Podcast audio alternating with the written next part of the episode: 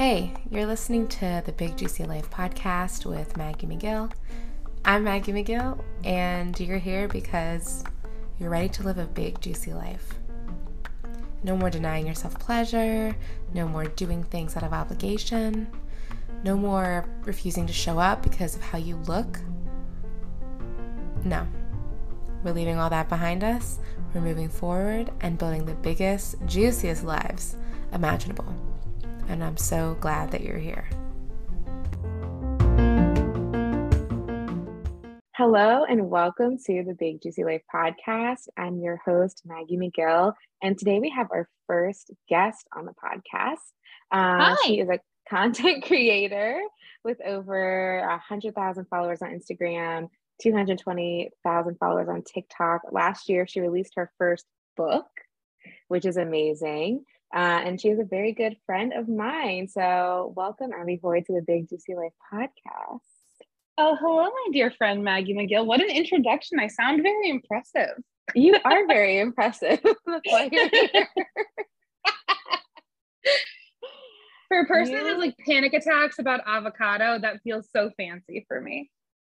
I think you need to remember when you're having panic attacks about avocado, all of those things I just said, and be like, oh shit, like I'm Abby Hoy. That was part of the big reason I wanted to change my uh, username was because I said I didn't think the Abby Hoy used to be like I didn't think Abby Hoy was catchy, and now mm-hmm. I said I have enough to say that it doesn't matter if my name is catchy. Hell yeah, I love that so much. Well, I'm really glad that you're here. And I want to jump into the question. So, this is the Big Juicy Life podcast. So, it's all about living a big, juicy life. And I would love to know what does living a big, juicy life mean and look like for you? It's getting to live in a way that I choose. So, so much of what when I was young, even my fashion choices or the boys that I dated or anything was really, really forced by my body size. I, you know, you take what you can get, wear what fits. So like getting to this age and getting to express myself and encourage others to express themselves in a way they haven't is part of my big juicy life. Uh, I also just love getting to meet other fellow fats and other other fellow fat clears. They're my favorite. But those are my big fat juicy life. I love it. I think that, I mean, I really identify with what you said about like just that take what you can get mentality in so many ways, right? In partners, but also just in life. In the past two years, I have upgraded so much of my life um, because I was just living with the bare minimum, like use something until it was literally unusable, even if it wasn't like performing well as it used to. Um, and so that that resonates with me in a lot of ways. Um, I was I just posted a video on TikTok about that same thing. Um, there's a trend going around that's you know sorry that I have standards. That's not very fat girl of me. um, and I just think, and so many other people found that to be a resonating message too because they said I, you know I don't have to settle. I'm allowed to have standards. I'm allowed to have preferences. I'm allowed to like what I like. I don't need to deal with this like I should take what I can get mentality. Yeah, and that's just been like that's just been a mentality that's been driven into us for such so long and from such a young age and all facets of media and you know interpersonal Absolutely. um so i love that that's part of your your journey and you're breaking free of that and saying i deserve everything I want. That's kind of like what living a big juicy life is all about. Um, so I feel like you mentioned this, but I'd love for you to go a little, little deeper into like what was your biggest barrier towards living a big juicy life? Was it like this mental hurdle? My was mom. It diet? It was my mom. it was my mom. it was my mom. No, I mean like I, that's a really easy kind of funny joke to say, and I feel like a lot of people developed their body image because of their mom's relationship to their body and to her own body.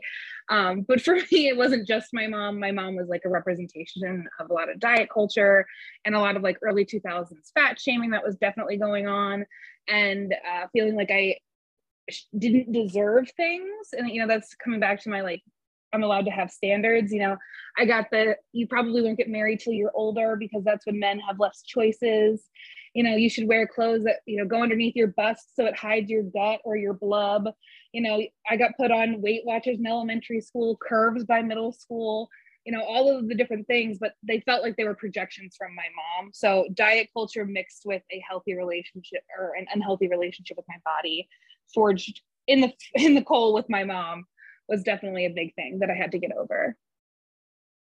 I'm just, I just love that we share this horrible memory of being in curves in middle school. I will never forget the purple, like pleather uh, workout machine. oh my God. Like you thought you were cool with your Planet Fitness tee. I was out here rocking ninth grade in a curves tee. No big deal. you know, I I literally got my period like I remember going to curves and like having my period for the first time. Like your uh, your very first time. That's that's yeah, yeah. Like I I didn't get it at trauma. curves. I didn't get it at curves, but like the, the week that I got it, I was going to curves with my mom. Like eh, I feel like that's just such a whoa moment of like, wow, how like how old was I? You know? I got my um, this is just like my I got my first period was on the 4th of July. And I remember because I had to use a tampon day one because I wanted to go in the pool and it was very scary. Um, but I think that that is incredibly full circle considering how we all spent this last 4th of July being really mad as uterus owners. Mm-hmm. Mm-hmm. Sorry, that's yeah. that's off topic, but you know. No, I was like, I was trying to connect the dots. I was like, oh yeah, so much has happened. like which horrendous thing happened that literally i'm like which i literally there's so much going on. Um that was a that was the roe v. Wade turnover. Yes. I forgot that happened on that day. Oh goodness. Um so i it sounds like you had a lot of of barriers that uh, your mom your mom is like the kind of like the person who was who's giving a lot of this to you and i'm sure a lot of people have that same experience with either their mom or some kind of maternal figure. So, what advice, based on your experiences, would you give to someone who is trying to get over similar barriers towards living a big, juicy life? Uh, realizing that setting boundaries with my mom takes repeating, but she would eventually learn. Um, answering her criticisms with opinions was really helpful to me. So, like that, you look really fat in that. I really like this outfit. You can't tell me I don't like it. I don't mm-hmm. care if mm-hmm. I look fat in it. I am fat in it. Like just completely not giving in to her criticism was a really big help. But just also remembering that your parental figures and those and even your bullies as children, like when you were a child and some other six year old said, You have a fat tummy they were six. Can you imagine holding a six year old accountable for something that they said? That person has no idea how much they traumatized you. They were dumb and had no context or reference of the words they were carrying. Mm-hmm. And like, I think that's a really important thing to consider when you're letting go of some of that like other child mentality. But like, when it comes to your parents, and I don't know, my parents have like the worst politics. I also don't like their entire house is gray and I live in a rainbow. we don't have the same values.